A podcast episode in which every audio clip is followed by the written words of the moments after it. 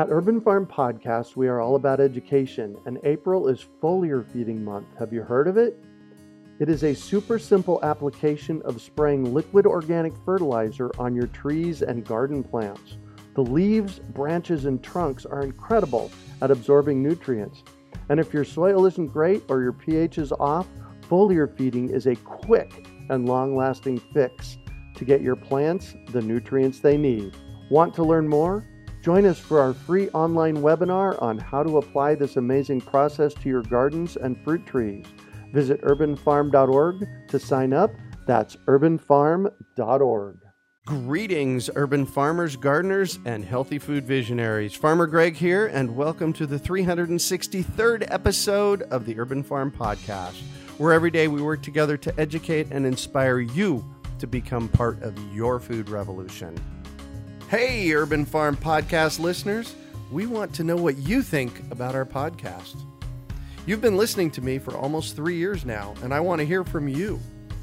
I have some very specific questions, including what you like about our podcast and where we should be going next.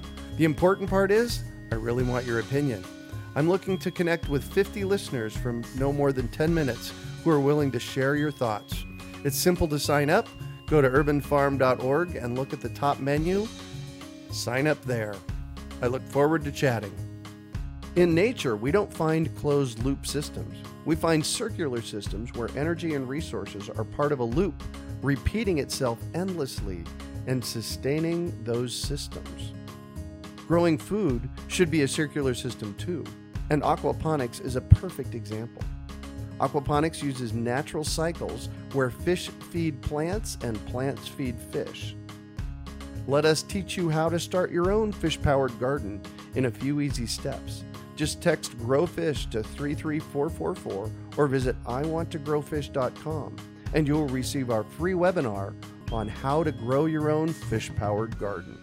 Today on our podcast, we have a first generation farmer who is helping others find healing through farming and growing healthy food. We're talking with Stepheni Norton about heirloom small plot urban farming. Stepheni is a retired chief petty officer and decorated military veteran with almost 20 years of hands on entrepreneurial experience. She is the co owner and founding farmer of National City's Dickinson Farm and Dickinson Larder. Her journey to heirloom farming began when she purchased the Wallace Dickinson House while she was deployed with the U.S. Coast Guard Port Security Detachment. Stepheni designed the Dickinson Farm, the first licensed farm in National City since the 1900s. She then launched Farmacy, a curated CSA and anti inflammatory meal prep service designed for caregivers and patients receiving ongoing outpatient care, as well as for individuals and families on specialty diets. Welcome to the show today, Stepheni. Are you ready to rock the Urban Farm podcast? Let's do it.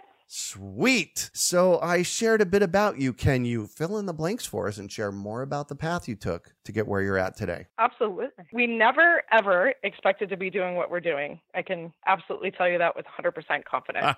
I love that.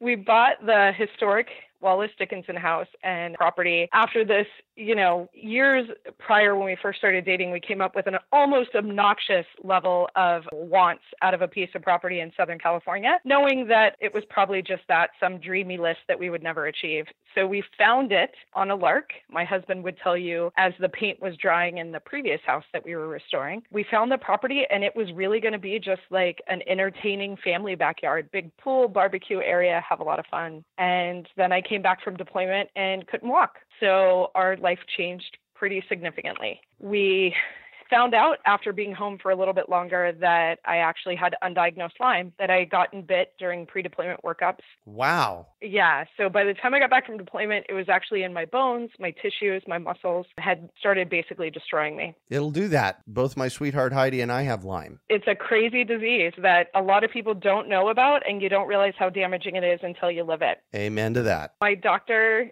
put me on a daily IV treatment and asked me to eat as clean as possible because I was basically, he was killing everything with those medications. So everything good and bad, my immune system would certainly suffer. And it was at that point that we realized that the town, we had just bought this big, beautiful piece of land in House Inn, even though very close to San Diego, only has convenience marts or it did at the time. So we were spending all of our days in treatment. My husband was going to his duty at night, and we figured out very quickly he couldn't cook. Mm. We just didn't have access to fresh, clean food. I kind of took it into my own hands to make that happen. Wow. And this property that you bought with the pool, is that the one where you're at now? It is. So it didn't have a pool. All it had was a big open space with a bunch of ice plants and some weed trees, very huge trees that we found out later were just weeds that it had overgrown. So we ripped it all out and started with about eight raised beds that were built by my family for me that were tall enough that I could sit on the edge. So if there were a day that I was having trouble bending over, that I could sit there. And that's where we started. And, you know, the joke is that we wanted two or three tomatoes and we ended up with 23. We realized how fertile that the local soil was. Mm-hmm. 23 tomato plants? No, just tomatoes. Like each week, we just wanted a little bit, right? Just a little bit of clean food for me. And everything was just abundant. We were giving a lot of the food away, giving it to neighbors, giving it to a small co op. And more and more people were asking to buy it from us. And then about halfway through our second season, the military decided to medically retire me from the line. My two year treatment wasn't done in a year, you know, time constraints that they have. And they decided to medically retire me. And really, it was kind of a moment of not knowing what I was going to do. I had kind of my next couple of deployments already planned out in my head, regardless of the fact that I was sick and in an IV chair. So my husband and I talked, and he kind of talked long and hard with me and said, You know, you joined the military to serve your country. I'll get a little choked up. And now you're just serving the community. So let's do this. And we did. Nice. I was right there with you getting choked up. I could feel it. Wow. So you're a veteran. You came back from deployment. How is this affecting your experience with your farming business? You know, certainly being a veteran being in the military, it teaches you so much and in such a quick time. You know, you don't have the luxury of needing a second chance to take a test or needing a little more time to learn that. You have to just kind of jump in feet first and get the job done. And really, with the farm, it was very similar, right? Like plants tell you really quickly if you screwed up. Oh, yes, they do they really don't give you any leeway on that. For me, it was very similar in that is that I have a mission, which is to grow food for myself, and I need to make sure I do it right. So if that means extra time spent learning or talking or getting wisdom from anybody I can, that's what I'll do because it was more important to me to have food that I could feel comfortable with and not have a reaction to than it was to try to come up with excuses why it was too hard. And I think the military aids in that belief, right? We're kind of indoctrinated into this like, we have a mission and you need to learn and do as quick as possible, certainly as safely as possible, but ultimately it still has to get done. It doesn't matter if it's hot outside, it doesn't matter if it's buggy, it doesn't matter if it's just too hard. You better figure out a way to get you and your shipmates together and get it done. And that's really what we did. Nice. One of the things that you mentioned a little earlier, you kind of referred to the amount of abundance that is showing up. I've found from my small urban farm, it's a third of an acre in north central Phoenix, that the level of abundance is sometimes mind blowing. What have you found in that arena? I would absolutely agree with you. I feel like there's something about this land in these urban environments that is just waiting to produce, right? Like it's just waiting for those kind of trifecta of perfect storm for it to get ready to come out. Nobody gives it a chance, right? Like they constantly think that we can't grow in these small spaces or we can't grow in an urban environment. It's just not true. I mean, last year we grew an heirloom varietal of zucchini and we had in one 40 feet row, we had 1,400 pounds of zucchini come out of it. Wow. squash, which is amazing. Yeah. And my husband was laughing. He's like, we've just figured out world hunger right now. You know, like who do we need to feed? So it is, especially if you're going to have a commercial farm, is really knowing what can grow here and being willing to test to see what will and won't grow. But then more importantly too, having multiple revenue streams to have that produce go off the farm. You know, certainly community and local and retail, people purchase it, but then chefs, products, because sometimes it is way too much for anybody to handle. Exactly. So walk me from, okay, I'm going to grow some food, some healthy food for me to all of a sudden you have a CSA. All right. Maybe not all of a sudden, but you work to the point of having a CSA and you're providing others. How did that happen? We started growing for me And in that process, when we first started, we didn't come from a farming background. We're both from Southern California, coastal, definitely small backyards, not a lot of space. So this isn't something that we have experience in. And we were growing just seeds that we got, right? Go to Home Depot, get some seeds, get a tomato plant, get some stuff going. But I was still having reactions to food. We also were getting a small CSA from a local farm, but I was still having really negative reactions to food. And we did had some tests run for food sensitivities because when you're on high level meds, sometimes you end up with sensitivities. It's like when they say don't drink grapefruit juice when you're taking certain meds. There's just counter addictions, right? Right. I started to read a lot about heirloom varietals at that point and finding out that some people weren't having the same histamine response. So, specifically, one of the worst that I was having was corn, conventional corn. I would have twitches really bad. My legs would shake, almost a mini seizure when I would eat anything with corn in it. It happened fairly quickly. I'd never had that before. I'm certainly a California kid. You know, rolled tacos are my thing.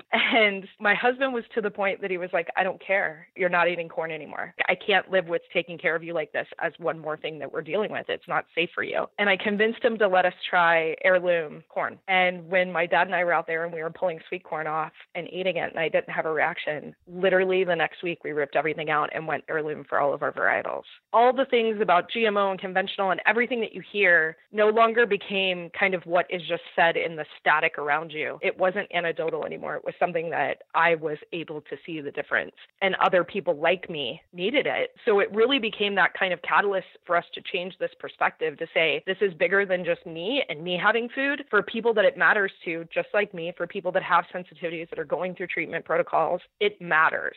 People it doesn't matter to, it's just really amazing food. So for us, it was kind of this like light that went off that said, okay, now we're in a situation where I have the ability to focus on this. I'm getting retired from the military. This epiphany that it's bigger and more important than just growing food. It's growing safe, clean, you know, non hybridized varietals that people that have issues no longer have issues with. And if it's happening to me, there's more than me. There's at least five other people in my treatment room every day, and there's hundreds more out there that need help. So it was really kind of these epiphanies that were hitting, I don't know, every few months of just driving us closer and closer into doing what we're doing and then just talking to people, listening to people, and building our business around it. Yeah. You know, it's really amazing when you start paying attention to the food you're putting in and the reaction you're having. I always encourage people to keep a food journal for a month or two and see where the correlations are at because there's a lot that can happen there. And I contend that the food that we have in our grocery stores, it impacts everybody. It's just there's some people with Lyme disease or other things that are more sensitive to it, but it's still affecting you.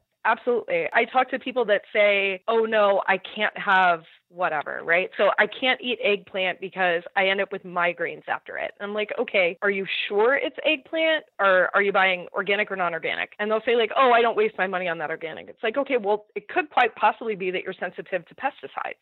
Yeah, thank you don't know because you haven't tried any, right? We're so disconnected from our food anymore. Mm-hmm. Everybody believes that because there's food and it comes from a grocery store, it's therefore somehow significantly safer than somebody walking onto a farm and getting fresh produce. And it's just so strange to me. Or people that don't know that carrots grow in the ground. It's just really, really strange to me. You call your farm an heirloom farm. We already got the picture on why you're using seeds. Why do you call it an heirloom farm? Really, how we're growing is more in that vein as well. We're on historic property. Wallace Dickinson was considered one of the top horticulturists of the area in the 1800s. He had groves and groves all around us of citrus and olive trees. His wife had a kitchen garden, which is about in the same place as our original raised boxes. We grow our plants as close as what we know that they would have grown in the wild. So, like our tomatoes, we like completely grow as this kind of bramble vine. They get really bushy, they lay over, and when they're ready to come out, they kind of tell us because they completely die off and get hollow, and we pull them. We have hops that we do the same way. Hops wasn't meant to completely be grown on a 30 foot pole with one line that you pull down once a year. So, we really try to allow the plants to grow the way they would have, and then with that, be less stressed.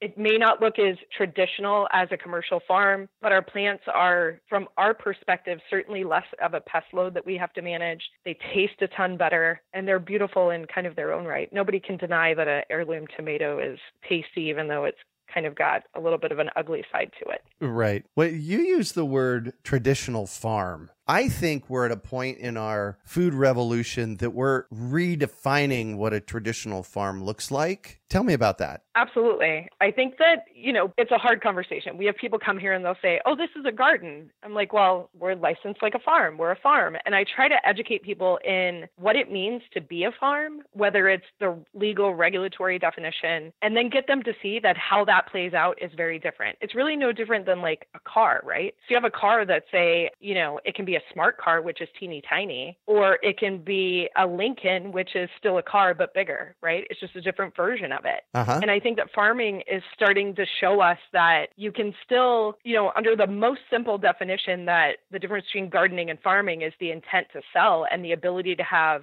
more than a thousand dollars in revenue. You can do that in a lot of different places. And a lot of different sizes of places as well. Right. And, you know, hydroponics, people have no problem kind of thinking of a hydroponic building as a farm. But when they come to something that's, you know, on a small scale in somebody's backyard, that's a more interesting kind of change in their mindset. But it's been fun. I mean, it's been really an interesting conversation to have from everybody from students to garden clubs to just our neighbors and to see that we can produce we can produce it safely. We can produce it within compliance. We're a financially viable farm, and we built our business plan knowing that because of my disabilities, we had to have an employee. We have a three quarter time employee, and we're still a financially viable farm. And I think those are the things that when people get caught up in what real farming is, kind of that finger quote real farming, Uh-huh. they're not kind of looking at the whole landscape to say there's a lot of different ways to do this. And more importantly, there's a lot of different ways to feed our community. Right. For me, being an urban farmer or claiming you're an urban farmer really requires three things. You grow food, you share it. In a lot of cases, people are selling their food, but you know, if you have an overabundance, you just share it with somebody and name your farm. The name your farm piece is, is a really important piece because it starts building the social capital that we need in this revolution to have it be real. Does that make sense? Right? Yeah, absolutely. So you call your space a Farmacy as well, and that's F A R M A C Y. Tell me about that. So, yeah, that was another one of those little epiphanies, right? Is that we knew that we were providing food to our community, we were providing food to my clinic. And then, but it wasn't anything talking about that kind of social collateral and that piece of it. It wasn't something that we really bragged about, right? We didn't talk to people about it. If somebody asked, we would definitely sell them food and kind of curate something specifically for them. But it wasn't something we jumped right in and said, oh, let me go charge this and make sure that people get this message. We were just doing what we were doing. And last year, we went out to dinner with my infusion nurse, who, of course, I saw every day of my life for two years straight. We were celebrating the holidays with her, and she was asking about the farm and what we were doing and, you know, how things were going, who we were selling to. And I was explaining it to her. And of course, I kept on saying, well, I'm selling, you know, we're selling to our community, and our end goal is that people would walk here and totally explaining it to her, just so proud and kind of beaming with what we had accomplished. And she said, Stepheni, your community is the people that sat next to you in IV chairs, too. And I was like, oh, yeah, yeah. And what I noticed and I think all of us are guilty of it, is when somebody says something that's like true, right? That you haven't thought about, or maybe you thought about, but you were intentionally kind of pulling away from Right. for some reason, you get really kind of defensive, right? Like you're like, no, no, no, no, no. Like I know that. I just didn't want to. So I had all these excuses. I didn't want to be intrusive. I didn't want to be this. I didn't want to be that. And ultimately, the whole drive home, I was really upset. And I talked to my husband. I was like, why? You know, because he kept saying, why are you upset? Like you adore her. You know what she's saying is true. And I said, I guess it's because I didn't want to be that one more person that told somebody that was sick what they needed to heal themselves.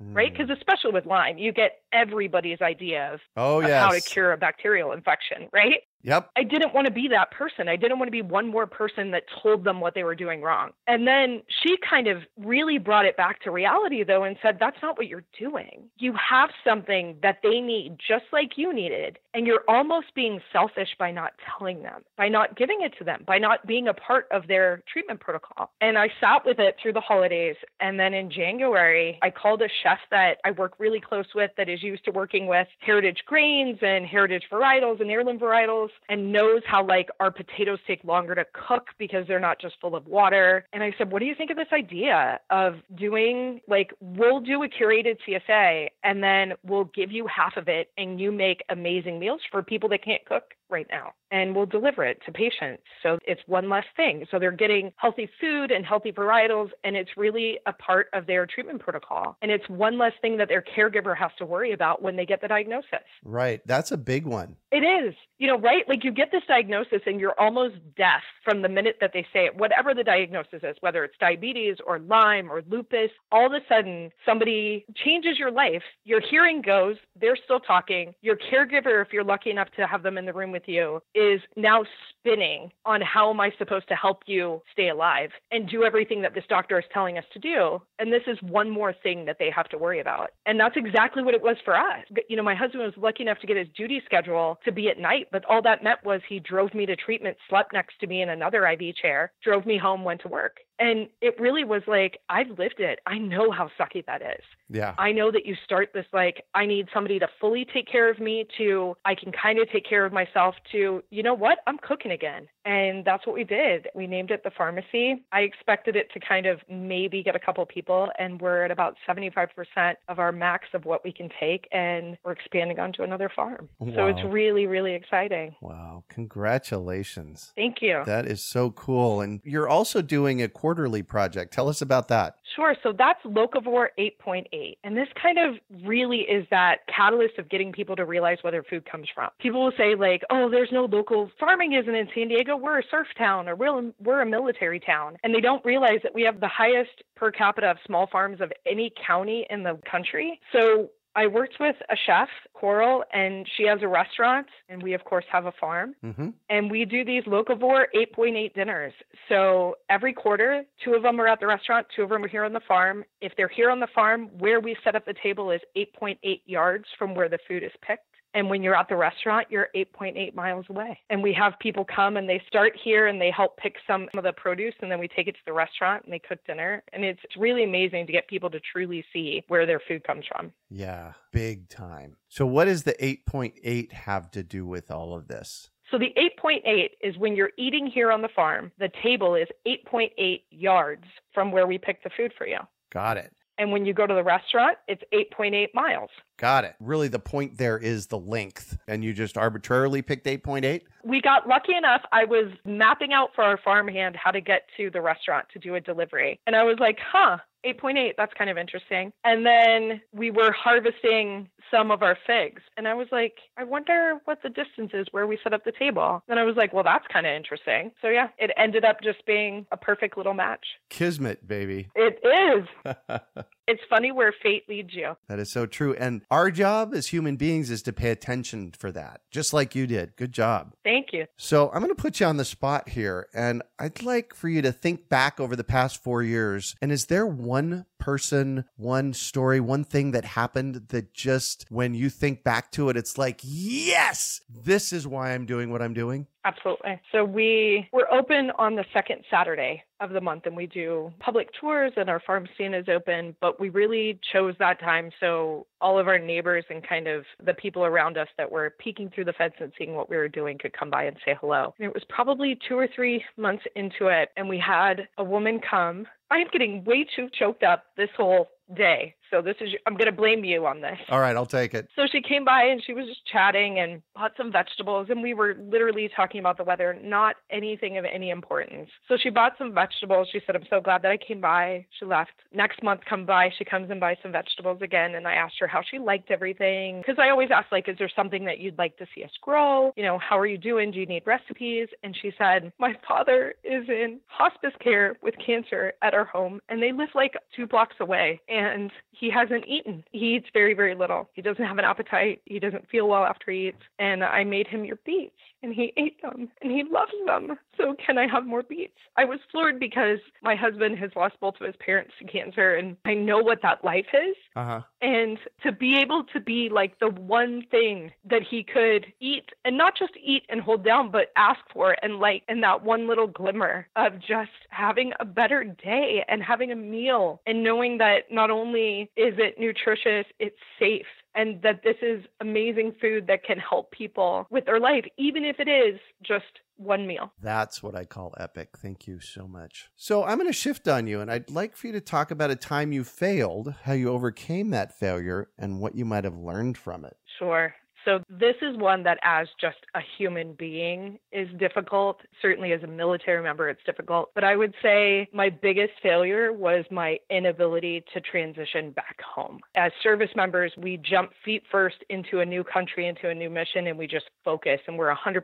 present and we get the job done. And for me, when I came home from my last deployment, I came home from Guantanamo Bay and I just didn't transition. I still spoke to my family as if I was barking orders. I didn't connect with my husband. I still kept everybody at an arm's distance. It was definitely life changing, but it was almost life ending how bad I transitioned home. It took a bit. I mean, it took probably a good year. And the more comical part of that and how amazing my husband is, is that six months into that transition home is the day we got married. And he suffered through it and said, You'll break out of this. But what it taught me was that we've got to be present you know, like we get caught up in work and whatever that work is, whether it is the military or your civilian job or your church or this one thing that you always volunteer at. And we pick one or maybe two things that we're 100% present in and we focus all of our energy on. And we sometimes just forget everything else that's around us. And when we have to change our perspective or kind of made to focus on something else, like I was when all of a sudden, you know, I'm on an island one day and I'm plunked into a house that I never really lived in until I got home, that you still have to be present and that there's people around you that care about you, whether they're the people you work with, the people that love you. In this case, my fiance that had enough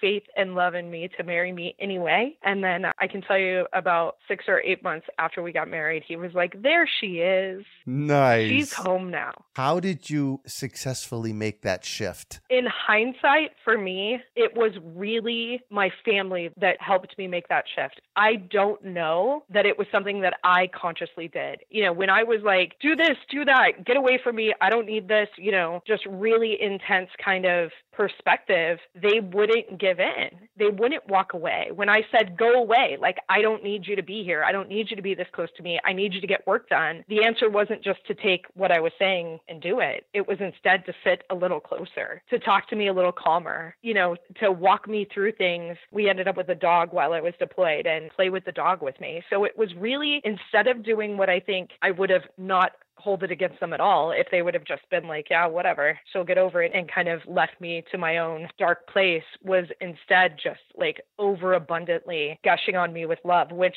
the most comical part of that is I have a very big, tall, burly husband that doesn't come across as he's really loving, even though he is. My father is a retired chief in the Navy, and my cousin was here at the time too. And he got home as I was leaving for Gitmo. He was coming home from Afghanistan. So all of them are very like intense, manly men. Uh huh and for them to just like gush on me in their own way you know build the boxes for me when i needed them for food. When they were saying hey why don't we on the way to treatment why don't we just stop by the beach and we can sit there for a little bit? And when i'm like no that's not productive. Let's get going their answer was like well i need that. Could you just let me do that? I'm like yeah that's fine whatever. Nice so they definitely kind of helped me see the presence that I was in, which was, you know, greatness, really amazing people that truly love me in a town that's great to be home in. Wow. I have to tell you, you got choked up a couple of times. I have multiple times since we started talking oh. gotten a little choked up. This is epic. Your story is epic and you are amazing. Thank you. So, out of all this, what do you consider your biggest success? I think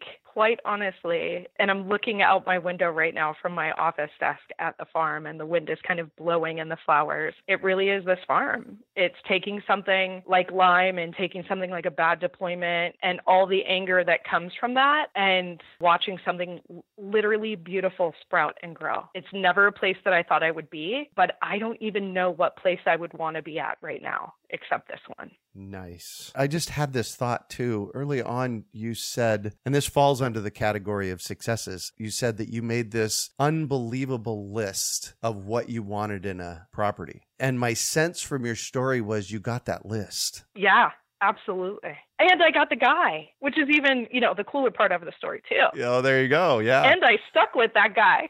yeah, exactly. We as human beings have to remember that the universe wants to give us everything that we desire. We just have to proclaim it. I've been in the, the urban farm here for 29 years. Oh, wow. Yeah, I had a list of 10 things that I wanted in a house that were a bit of a stretch, and I got all 10 of them. That's amazing. Yeah, it really is, isn't it? Well, you experienced that too. Yeah. We just have to remember, we have to ask. That's right. Yeah. You just have to ask. So, what drives you? I think what drives me kind of continuously is just kind of what we're talking about. It's this idea that people are going to ask for what they need. And if you have the strength to give it to them, you should. And the times when you don't have that strength, that you need a little help and you're willing to ask, you know, hopefully it'll circle back. I just believe really strongly that you have to give of your strengths. And for us on the farm, that's our food. That's what we're growing. That's that customer service and that communication. And it drives us every day. You know, I talk to our customers sometimes, you know, more times a day than I can even get to in the hours. But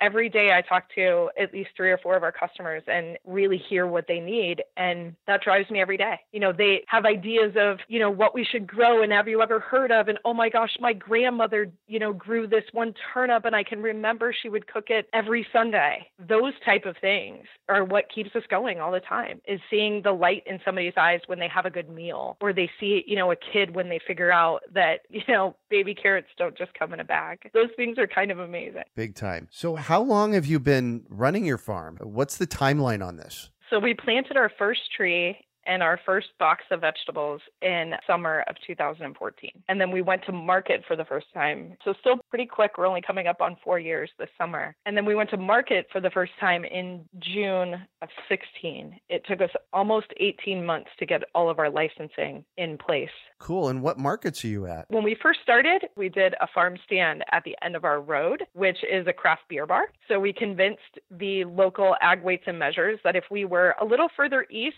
and had a dead end road, that they would allow us to put a farm stand at the end of the road. And they were like, yes, that's true. And I said, well, we live on a dead end road. Nobody comes down here. And even though we're in the city, nobody comes down here unless they live here. And the end of my road is a craft beer bar. So I would be undercover, which is what you require. I would have permission of the property owner, which is what you require. And then additionally, I would have a hand washing station and a bathroom. And they were like, we can't really disagree with you. that is good. Yeah. And, you know, on our first Instagram post for that, we're like, we'll buy you a beer if you buy from us today. And that's where we started. And now we do our CSA drop offs at the craft beer bar. So we have three craft beer bars. We do CSA drop offs. We mm-hmm. have a farm store on the property now that we've had built, and we have our larder items and our fresh produce there. And then we do our deliveries door to door to patients on Mondays.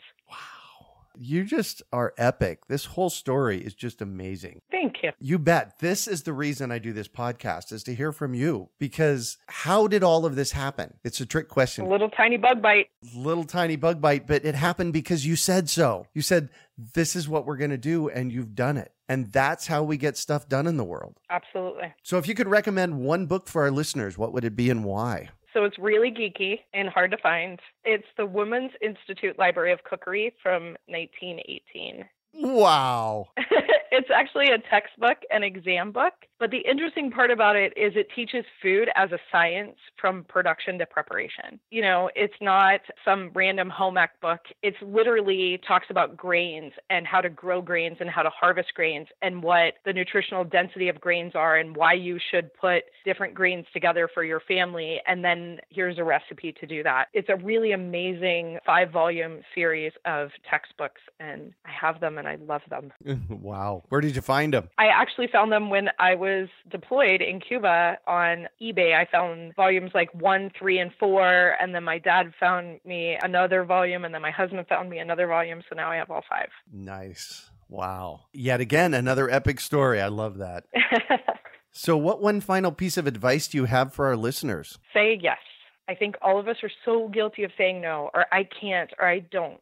Just say yes if somebody tells you that they think you would be good at dot dot dot, do it because I can tell you all the amazing things happen after the ellipse. And if you're willing to say yes, you get to experience those things. I call them my what ifs. You know, what if we could do that? Yeah. Why not? Exactly. Nobody's telling you you can't. Right. Who else is going to do it? You got to get out there and get busy. Start your farm. Absolutely. Start growing food. Well, thank you so much for joining us on show today, Stepheni. Thank you. So, how can our listeners get a hold of you? So we're really busy on Instagram, and that's Dickinson Farm 1888. And then also just our website. It's dickinson.farm. No dot com, that's old school, just dot farm. Oh, nice. You can also find show notes from today's podcast at urbanfarm.org forward slash Dickinson Farm. You can also find our podcast with Sarah Sanchez in episode number 269, all about Lyme disease. She is one of the Lyme advocates out there in the world. And so if you want to know more about Lyme from Sarah, that's episode 269 on the podcast. We are your urban farming resource. You can find our podcast on iTunes, Google Play, Stitcher, and iHeartRadio. Also visit urbanfarm.org to find articles, podcasts, webinars, courses, and more. Well, that's it for today. Thanks for joining us on the Urban Farm Podcast. Hey, Urban Farm Podcast listeners. We want to know what you think about our podcast. You've been listening to me for almost three years now, and I want to hear from you. I have some very specific questions, including what you like about our podcast and where we should be going next. The important part is, I really want your opinion. I'm looking to connect with 50 listeners from no more than 10 minutes who are willing to share your thoughts. It's simple to sign up. Go to urbanfarm.org and look at the top menu. Sign up there. I look forward to chatting.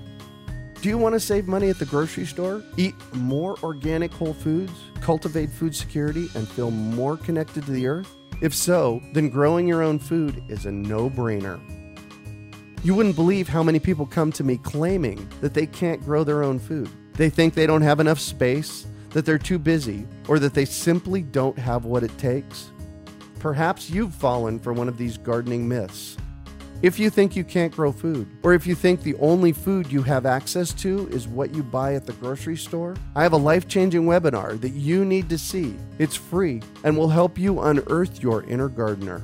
I've helped thousands of people just like you learn to grow their own food. And I'm speaking from my own experience when I say that with the right knowledge in place, there is no such thing as a brown thumb. With this free webinar, you can begin making your garden dreams come true and start growing delicious, nutritious food for your family. Just text garden to 44222 or go to iwanttogarden.com and you will receive our free webinar about the seven key factors you need to know to grow your own food. Remember, that's garden to 44222 or iwanttogarden.com. We hope you enjoyed today's episode of the Urban Farm Podcast. Remember to listen for tips, advice, and resources to help you on your journey with urban farming. You can find us on the web at urbanfarm.org or send us an email to podcast at urbanfarm.org. In the words of Vincent van Gogh, great things are done by a series of small things brought together. Be encouraged that with each lesson learned and skill developed, you are one step closer in the direction of your dreams. One of the first things that many of us learn when we start to garden is how to water and fertilize the soil. But there is an exception to this rule, and it's called foliar feeding. You should foliar feed or water the leaves of your plant with liquid fertilizer when you want certain nutrients to be absorbed better. Not only are the leaves great at uptaking liquid fertilizer, if your soil isn't very good or your pH is off, foliar feeding can help your veggies and fruit trees quickly get the nutrients they need to thrive. If you're ready to start foliar feeding for maximum growth, yields, and quality, head on over to urbanfarm.org forward slash feed the leaves to see our selection of foliar feeding products. That's urbanfarm.org forward slash feed the leaves.